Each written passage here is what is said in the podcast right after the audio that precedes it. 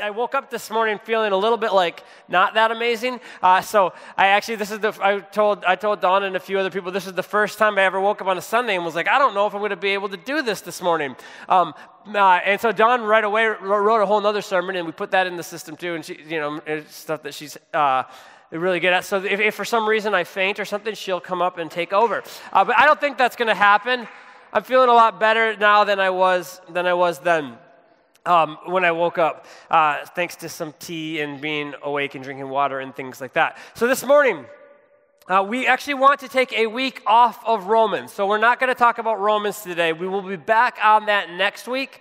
Uh, and I'm going to pick up next week where we left off in Romans 5 uh, and take a couple weeks, two or three more weeks to get through Romans 5 and get us into Romans 6. Uh, what's coming in Romans is really, really huge. It's very, very significant. And we want to take our time with it and uh, uh also avoid like covering really awkward topics on days like Mother's Day. So, one thing that we try to do is uh, we're trying to be sensitive to uh, our calendar that we want to stick in that series as much as possible, but also not be limited by it. If some days it's like, hey, it's Mother's Day, we're going to do this. Probably in July, we'll do a ser- sermon that's not right in that series. And then even in October, we might do uh, a little mini series that's not in Romans. But we, because we want to do justice to the passage, but not be locked into it with our calendar year. Since, of course, today is one of those days. Today is Mother's Day. And we want to honor the moms in this place today. So happy Mother's Day. Moms, my mom, my wife, moms, thank you. Thank you. Thank you all. Thank you. Your, uh, your sacrifice, I love that she said, You're welcome. It's awesome.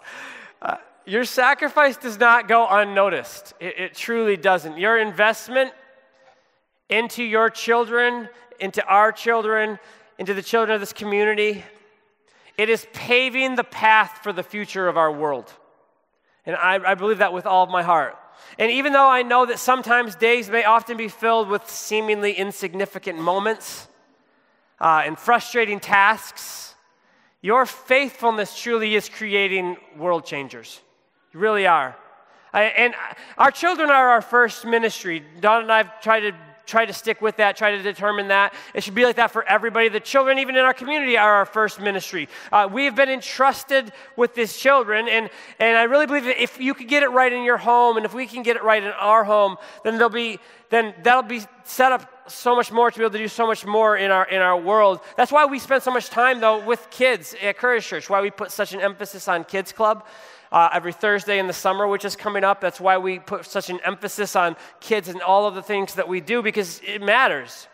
Kids matter and children's ministry matters. And the work and the discipleship that's being done in your homes to your children, that matters.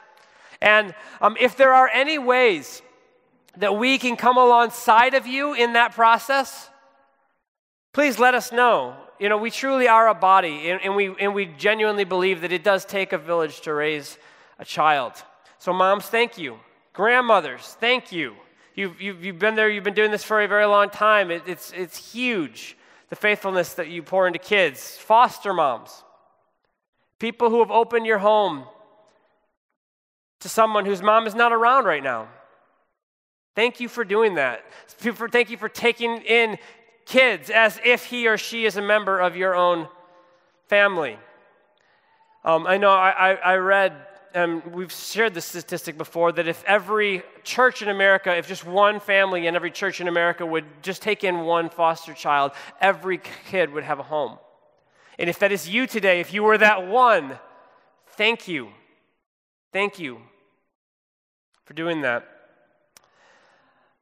Single moms. Single moms. Moms who are raising kids all by yourself. You're our heroes. You are. Again, we're, we're, here for you. If there's anything that we can do to help you along the way, please let us know. You know, we don't always get to choose all the hands that we're dealt. But the church exists as a body, and we're here to lift one another up. You know, Dawn's sister raised two kids for almost 10 years by herself, and she did a lot of it in New York. And so we were there, and you know, we came alongside what we could, but we've seen how hard that is to do. And um, praise God, she's engaged now, and that's, that season's about to be over for her. Um, but we've seen firsthand what that's like, uh, and we've seen how hard it is. And if you're walking through that right now, we just want to say thank you for staying the course, for loving those kids, and for being Jesus to them. Next, I want to thank, and I'm sure I'm going to forget somebody in all this list, but I want to thank all of the motherly mentors. Uh, people who, whether you've had a child of your own or not, you've just been faithful to be a mentor and even to be a mother to somebody else a student, someone from church, someone from uh, work, a kid, somebody from work's kid, whatever it might be, someone from the neighborhood you live in. Thank you. Thank you. And this, lastly, for now, and again, I know I, I probably missed lots. I just want to speak just for a moment to those of us whose mothers are not with us anymore. And for those who have desired to be a mom, but never be, that never became possible for you. Or for moms who, God forbid, have lost a child. And uh, we, we know this is a very difficult day for some of you. And we love you. And if you need a shoulder to cry on, please cry on our shoulder. If you need someone to talk to, our team is here for you. Our body is here for you. That's, what, that's the reason we exist. We exist for one another and to uh, carry each other's burdens. So I, I, do want to do something a little bit different today. It's not going to be that classic moms in the Bible message. Like we're not going to talk about Mary or Rachel or Sarah or any of those things today. It's going to be a bit different. And again, my head's a little bit foggy. Uh, it's been a very strange week anyway, so I'm not really sure what it is I'm actually going to say. And if, if, please forgive me if in, in, the end you're just like, I don't even know what that was. What does he say? That didn't even that was theologically off. I don't know what it might be. I'm going to do my best, but, um, bear with me. Show me grace. Uh, but I, I actually today really, what I've really been feeling this week with Mother's Day approaching, and obviously now here, is uh, I want us to take some time today to reflect a bit. To reflect on your family and on your life, to reflect and to think about the people who you care about and the people who you know care about you. And think about what people mean to you. I think sometimes we fall into the trap of believing that God is not at work in our lives because we forget to remember all of the things that He's done in our lives. I think there are times when we fail to treat people that we love the way that they deserve to be treated because we, honestly, we just forget what it's worth. We forget what a person's worth. We forget what that person's worth. We forget how valuable they are and how lucky or, or how blessed we are to have the life that God has given us. And you can spend your entire life, you can spend your whole life focused on the pain and the obstacles because we all have them. And we don't want to downplay that because it's very real. We, we understand the struggles that life brings, but for most of us, not all of us, I know that there, there's exceptions to this, but for most people, at the end of the day, when you really take time to count your blessings, we realize that God has done an amazing amount of work in our personal lives and in our worlds and in our families and in our church and in our communities. He's brought us a very long way. Like some of us are way over here, and He's brought us all the way to here. And He's just going to continue to bring us further and further and further, and that's amazing. So, what I want to do today is I want to read out of Ecclesiastes today. I'm going to read it out of Ecclesiastes 3. We're going to start in verse 10 and go through 14. And we don't spend much time in Ecclesiastes. Um, I think only one of the time we've ever done it before. It's because a lot of people don't really understand this book, and, and, I'll try to give a little bit of, a tiny bit of clarity on that for you today uh, as we read. But I'm just going to start, and I'm going to read for you. Uh, this passage is kind of sandwiched in between. It's a, we're going to read something very hopeful but it's kind of sandwiched between kind of some kind of very grim things. Uh, and I'm not going to read those things today, and there's a reason for that, and I'll explain it in a minute. So, 3 verse 10 through 14 says this I have seen the business that God has given to the children of man to be busy with, the things He's given us to do. He has made everything beautiful in its time. Also, He has put eternity into man's heart yet so that he cannot find out what God has done from the beginning to the end. I perceive that there is nothing better for them than to be joyful and to do good as long as they live. Also, that everyone should eat and drink and take pleasure in all his toil. This is God's gift to man. I perceive that whatever God does endures forever. Let's pray. Jesus, Lord, thank you for your holy scriptures, Father God. Thank you that you breathe on the scriptures and literally, Lord, everything that was written back so many years ago, these ancient te- texts have such life application to us today. They can come alive to us today, God, and that's what we ask for today. We ask to find meaning in our own worlds from this ancient writing. And Holy Spirit, right now, I ask that you would speak through me in this place today. Father God, let everything that you would have me to say, let me say that uh, through all the cloudiness in my head and all that good stuff. Let everything else just fall to the ground before it ever even comes out of my mouth, Lord. Lord, speak to this body what they need to hear today and be evident in this place. In your name we pray. Amen. Amen. Amen. So people are a bit confused at times about the book of Ecclesiastes because it seems at times to be very apathetic and maybe even a bit lethargic. Like, what's this guy's obviously been through some things, and it's like, what's happening? Uh, it, it, it, he, doesn't. The, the writer, who it might be Solomon, it's probably Solomon, but they're not, you know, 100% sure on who actually wrote uh, the book. But the the the the, it seems like the writer doesn't seem to think that life means a whole lot. And then, but then randomly you get to passages like the one we just read, and he gets like really inspired and he says something beautiful for a moment. But anybody who's familiar with that passage, kind of like I told you before, they know that the passage that I read is kind of sandwiched in there, um, uh, right in the middle of some really low moments and then and then and then and then you know thoughts about suffering and things like that. And then he gets right back into that again after this. Our lord part right before this is that famous uh, it, it's a song the, the time to be born a time to die um, you know a time to kill a time to heal a time to break down a time to build up uh, a time to be silent a time to speak up. Like that's that part which is it's beautiful but um, but but and then you get this, and then the, after that, you get to this part following, and it gets very grim, and it's about how basically under the sun there is no justice. There's just not, there's no justice. And that's kind of what he says. He, he, says, he says there's no justice because what happens um, to those who do good and what happens to those who do bad in the end is ultimately the same. It ends up being the exact same for both. Ultimately, they all return to the dust. And every time this writer he looks around and he sees the way that the world seems to be working, all he can see is injustice. All he can see are off balance scales. You know, j- just yesterday, uh, my, my mom sent me a text message. Uh, she's saying how my, my sister and her, and her husband, Tad, are rushing into, into Michigan from Atlanta. They live in Atlanta, and they're rushing to town because Tad's um, sister had, had a baby, and the baby's on life support. And um, a couple of years ago, the same exact couple got pregnant. And the doctors told them the baby wasn't going to make it. And the baby, they, she delivered him all the way to the end, or carried him all the way to the end, delivered him. And, he and the family, again, they rushed over to meet him. And then he lived about two months, and then he passed away, which is what the doctor said would happen. Th- this time, the doctors, in this case, they believed the baby was healthy. But just before she was born, they realized no, it's the exact same thing, the same exact genetic thing. And so uh, it's the same thing. So, two full pregnancies resulting in absolute tragedy and absolute heartbreak. Like, those are the times when who wouldn't ask why? Why does this faithful couple have to go through the same exact thing two times in a row? You know, they're just trying to bring life into the world. It's the desire of their heart is to be parents, right? And yet, some other people have children and they're born completely healthy and they don't even want the kids and they neglect the kids. That's what the writer's talking about. Injustice reigns in our world.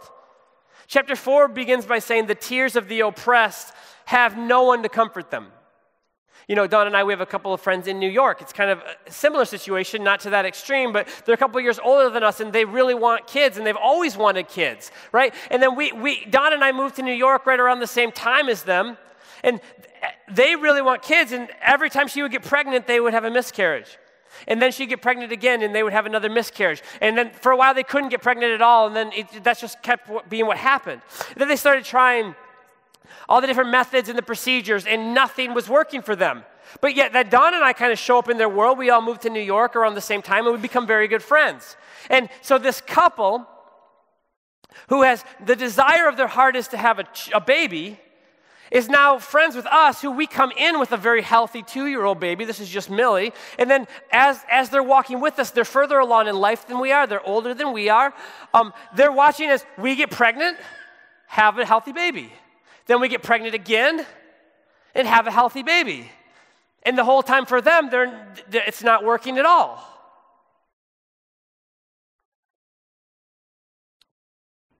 And they're just watching, and, we're, trying to formulate this friendship, and we're trying to walk them through this, their infertility stuff and all that, and just be kind to them and be loving to them, but yet at the same time, um, we're just this reminder of it works for some people. It, you know, while I was working on this talk yesterday, I was just at home, and uh, Eloise was at home with me. My, my two, she's not two yet, she's almost two. And she came up to me and she asked for a drink. Now, Dawn's done a really good job of like teaching the kids communication and sign language. So she'll say, drink, drink, I want drink. And then she'll do the little mouth. I don't know if that's what it, it's very, it's like the sign language for like, hey, I want a drink. So, so I drop, I stop what I'm doing. I go to the, the uh, get her a cup. I put the cup under the water and give her the water, hand her the cup, and then I watch her. And she actually didn't want to drink. She actually just wanted water. She wanted water for her little toy boat. So she just didn't know how to ask for it besides to ask for a drink. So she didn't take a single drink of this. She took her cup, she set it on the ground, and then she put this little boat in there and let it just float around like that's what she wanted. That is the only way she knew to ask for it was by asking for a drink. And you know, after hearing all of this news, like about family and about our friends, and um, I, I kind of just sat there and I was looking at her and I was watching this happen with her, and, and I just kept thinking, why do I get to do this? Like, why do I get this joy? And sometimes I get so used to it, I barely even appreciate it. Like, I, I, do, like, I'm grateful for it, but like, sometimes I don't even appreciate it for what it is because that's just been one part of our lives that most, for the most part, has really just worked out for us. We've had a couple things that were tough, but like, for the most part, it's, it's just worked. And kind of the dilemma that the writer of Ecclesiastes is wrestling with, and, and actually, if you understand the way he's writing, he's literally wrestling with this. It's literally like a wrestling match between him and between himself, going back and forth and back and forth. It, it seems like the writer's ultimate point. It seems like his point is what is the point? What the heck is the point? Ultimately, some of us have those moments where our daughter's the sweetest thing in the world and she, she does the sign language, gets the cup of water, puts the boat in, lets it float around and plays. And others don't. But when it's all said and done, does it even matter? So, why did I isolate this part that's hopeful? Because what we read was hopeful, at least I viewed it that way.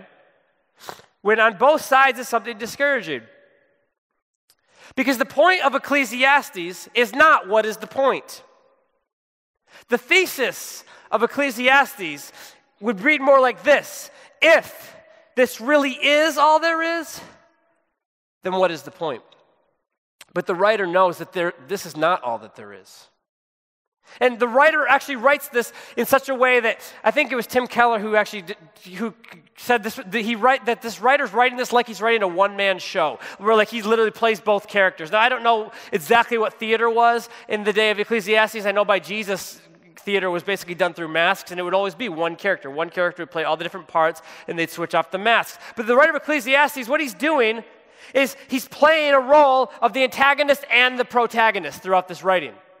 But ultimately, he knows which side he falls on. So, what he does is he's actually using common sense arguments to connect with us in such a way that, the, that he first says the things that we're probably thinking.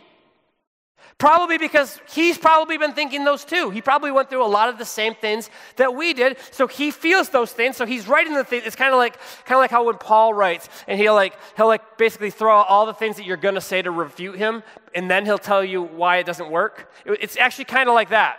But then he'll bounce back here in Ecclesiastes with something a bit more hopeful and very God centric. So you'll, you'll read this book, if you're reading this poetry, and you'll see it's very like, it seems very secular, then all of a sudden God shows up. And then it seems very secular, and then God shows up with a greater purpose.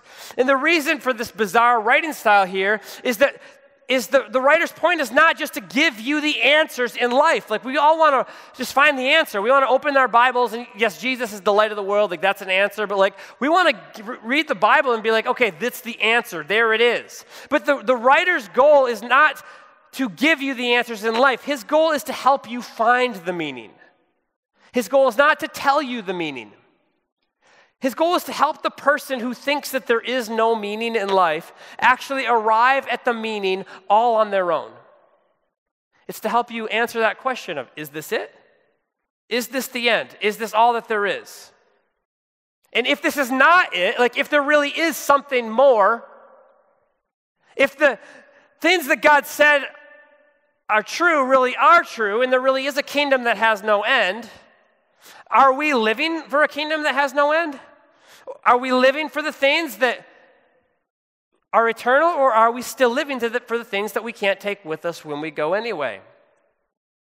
Because ultimately, people live most of their lives, most people, for things that ultimately are meaningless and they know that they're meaningless. They know they're temporary. And you know, whether God is your reason or God isn't your reason, I, I don't know very many people who will get to their deathbed and say, Man, I wish I worked a few more hours.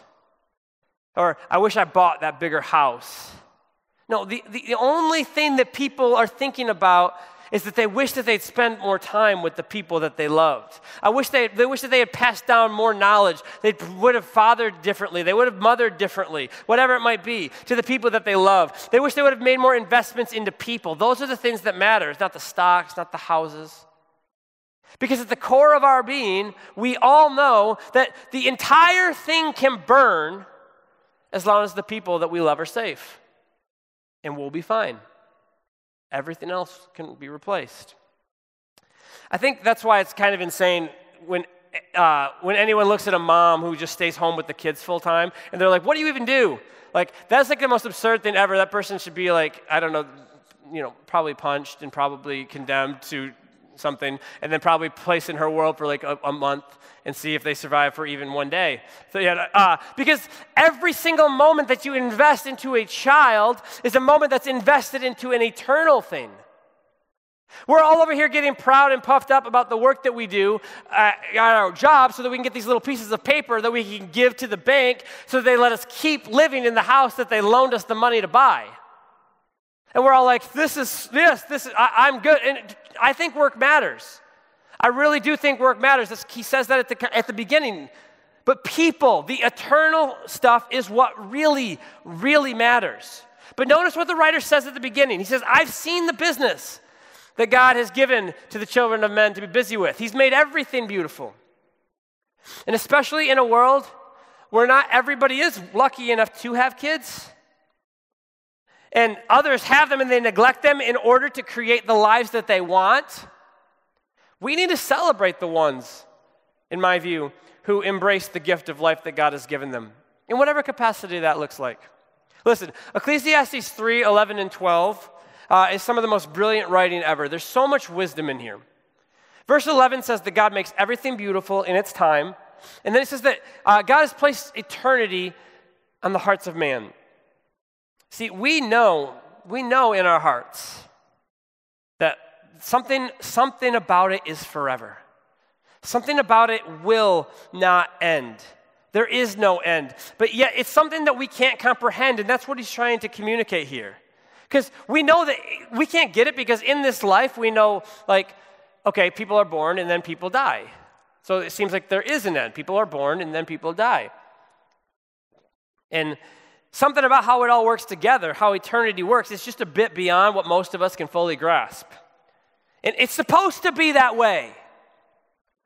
You know, one of our key words that we've been looking at a lot, particularly in our Roman study, has been the word glory. You know, Paul, Paul says, I believe it's in Corinthians, he says that man is the image and the glory of God.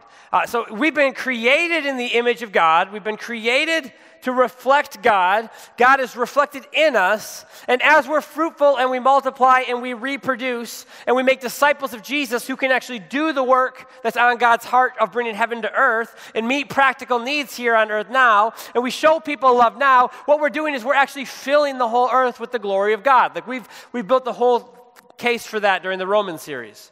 But there's something about the glory of God that even though we're multipliers of it, we just don't quite get it. In, in, in Hebrew, uh, glorious kavod, it's doxa in, in Greek. It literally, it literally just means to be heavy or weighty. It means this is too, this weighs too much. There's, this is beyond anything that I can actually carry myself. I can't carry it or it will knock me right down if I even try. You know, there's, there's an image of this in Exodus 33. You have Moses, and Moses is talking to God, and he says, God, show me your glory. I want to see your glory. And God responds to him, and he says, I will make your I will make my goodness pass before you, but you cannot handle my glory. You can't see my face. I'm just that powerful, but I'll give you a taste. That's what God says. He says, I'll give you a taste, Moses. I'll give you a taste. You know, there's something to this entire thing that's just bigger than we are. Something about life that's just bigger than we are. Something about parenting that's just bigger than we are. When you look at your kids and you look at your family and you look at, you realize you're really, literally reproducing the, spreading the glory of God through these children. Like there's something about that that's bigger than we are. But that's what the writer's saying here is you're not going to understand everything that there is to know about God, and you couldn't, uh, you couldn't handle everything uh, there is to know about God, even if you did understand it. Because when you, when you look to the sky and I've said this before, right? You should feel so small in comparison to all that God has created. Like that, that's the glory of God. And suddenly, when you look and you see how vast the universe truly is, you realize that God is just so big that He would create all of this. Yet at the same time, He would still care enough for you that He would lay down His life for you, that He would die for you. Like, how can that be? But I love the writer's take here because what he tells us is that life is a gift. And even though we don't understand why we would even have it, right? Why God would do any of the things that God does, those of us here who are on the recipient of the gift of life, which is all of us, we should respond accordingly. Because I perceive there is nothing better for them. This is how you should act in light of the fact that God has done all this for you. You should be joyful and you should do good as long as you live. You know, I think we get so caught up on theology, and, you, and you know, we're studying the book of Romans so deep, and I want you to understand every single line, and I hope you do. But I think that we can get so caught up on that that we forget to stop, to look around, to smell the roses sometimes, and actually take time to enjoy the life that we've been given. Enjoy the sunny days. Enjoy the rainy days. Enjoy the snowy days because it means you get to have an extra cup of coffee and sit by a fire. Guys, it is almost the middle of May and I turned my fireplace on yesterday. Enjoy that cup of coffee. It's been like 36 months of winter. God, we got to change that, right? But the word for joy, it literally just means to rejoice here, the word he uses here in the Hebrew. It means to rejoice, it means cheer up if you're down. It means be glad, acknowledge the gift, and be grateful for the gift. But it's also not just about being joyful. Because life is not just about you creating something that makes you feel good. It's not just about barns and bigger barns and a peaceful life where everything that you want you have. It's not just about being content, though you should be content but it is also about doing good. It's also about the world out there that needs us to go out there to help make it better. You know, some, some people translate this to mean good, as in what's good uh, for you. As in, you do what's good for you. You build the kind of life you can enjoy, because that does seem to be consistent kind of with what the writer is saying, um, um, more so than to say do good in the world. But I would argue this I would argue that the only way you will ever find purpose in your life is if you find it in something other than yourself. That's why having children is such an illuminating moment for people who are blessed enough to have them.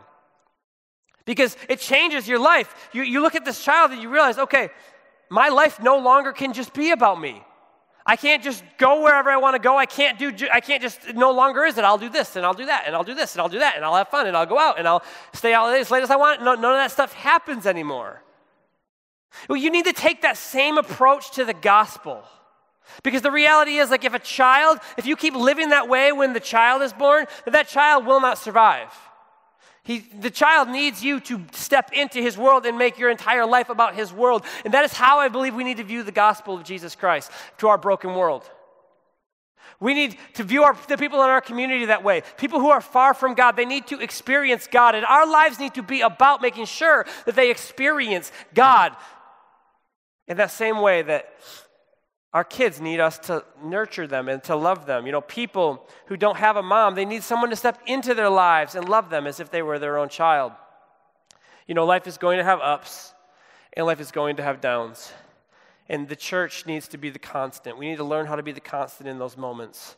In the same way that parents have to learn to be the constant in the home when things are going well and when they're not. But I would encourage you this morning, please just look up, look around, see the love that God has poured out upon your life and the life that He's given you because it is all grace. Just reflect on that, think about that. Think about what God's done for you. In closing, I'm going to tell a story. A, uh, a few weeks before we moved to Detroit, uh, we sent Dawn to Detroit with my mom to find a house so that we could move straight into our house from New York. We, want, we didn't want to have to like rent something or I, told you guys the story of the Airbnb and all that. I didn't want to have to do all that um, we wanted to move right in. So, so my mom, found, my mom is a realtor in Lansing, and so she uh, connected us to a realtor here, and then the kind of Dawn flew there, and the three of them worked together to find us a place to live here. Uh, so while Dawn was gone, actually, the, my daughter cut her own hair. She just she and and and me being the dad and not the mom, I didn't even notice that she had cut her hair she, like, Dawn took that picture after she got back. And the only reason, and, and, and, when Dawn got back, she actually found the hair. Like, the hair was just like out in the apartment. I didn't see the hair. I didn't notice the hair. I didn't know anything. She actually found the physical hair. That's kind of the difference between moms and dads. Dads don't even realize it when the kids burn the whole house down. And kids notice, or moms notice when their kids clip their nails. Like, that's kind of the difference. That's, that, that's just how it goes. But anyway, I, I was, uh, she was here in Detroit and I was in New York. And the house that we had kind of settled on ended up falling through. It just didn't happen. And she ended up coming back to New York without us having a house. And I told her, don't come back to New York without us having a house. Yeah, right? So I told her not to do that. And of course, when I finally moved to Detroit myself and got here, I realized how hard it was. And the, the city is nuts, it's a little bit crazy. But uh, we, we were not really any further along when she came back, and I was a bit frustrated by that. And to be honest, I was really frustrated at everybody involved. I was frustrated at the realtor, I was frustrated at my mom, the other realtor, I was frustrated at my wife, I was frustrated at everybody. I'm like, why don't we have a house? I was just upset. It, I remember it was a Monday. It was the first, first day of Millie's spring break. And Dawn was getting ready to come home. And it was absolutely beautiful day in Brooklyn, so I went for a walk with the kids. And I, I was taking the kids for a walk. And as we were walking, my mom called. And she probably doesn't remember this because she like shuts out the bad moments. Right? But my mom called me, and I don't even know what she said. Uh, it had to do with the house. I got really kind of snappy with her. I was really mean. I was really mad. I don't know why. I was just really frustrated. Like, so the woman who like gave me life and was like there for me and all these things, I, I was mean to her. I remember it very well. Uh, it was unpleasant, at least. Then maybe an hour later, we're walking. We're in downtown Brooklyn now. We went to grab Shake Shack of the Lord. That was before we had it here, so it was really yeah. We, I had to get as much of it as I could before we moved. And then Dawn calls, and I'm the exact same way to her. I was just not the person to talk to that day. Apparently, just was not I was, was not good. So, so, now, so now I've been really snappy, really rude to the person who gave me life, the person who mothered me, the person who, the person who gave my kids life, the person who sticks by me even when I'm snappy and mean. Um, and I was just so frustrated because I felt like nothing was falling into place and I had no idea what to do.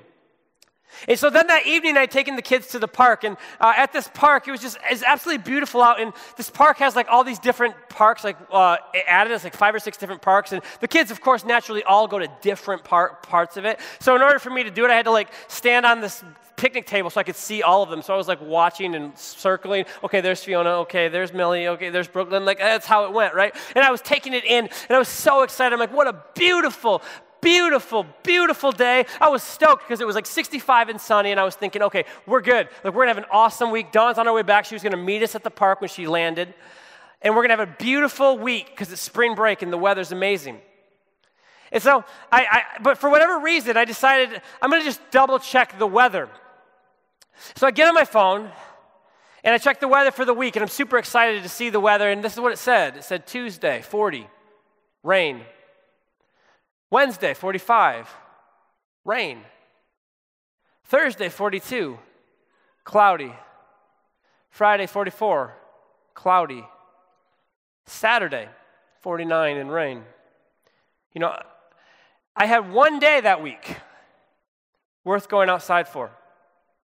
And I spent it frustrated about a situation beyond anybody's control and taking it out on the people that I love the most. But when I stared at that weather report, and I, I, remember I wrote these numbers down. I thought I took a picture of it, but I couldn't find it. But I can't find any of my pictures, so that's what happens. But I remember I stared at that weather report, and I just distinctly remember hearing these words to myself when I, as I read this. I was like, man, you only get so many sunny days.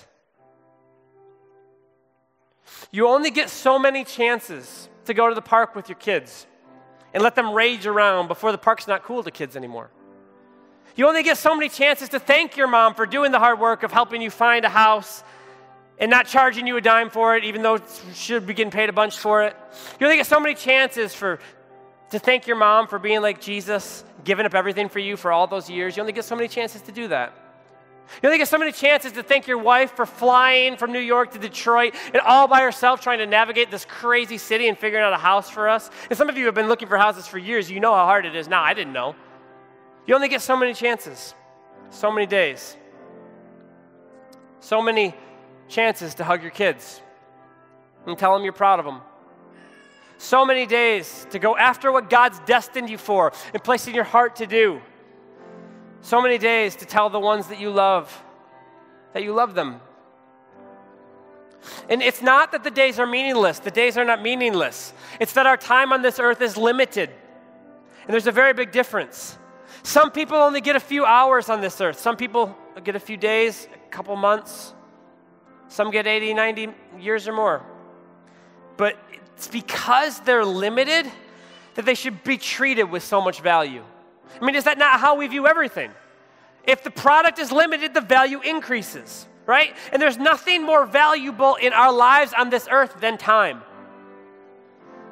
You know, I think there's something here to what the writer says when he says, listen, God endures forever, and what God does endures forever, and God can literally do every, anything that he wanted. And yet, God would choose to make you the object of his creativity. See, I can do anything I want, and I'm gonna spend, I'm gonna make my greatest creation man. I'm gonna make you. I'm gonna make, I'm gonna make people. I'm gonna make each and every individual person. And then, after doing that, he would then choose to make you the object of his affection. The one whom his very son would die for. Now, that is just absolutely incredible. Ecclesiastes says that every day is a gift from God to man. He wants you to look around and realize that the purpose is people.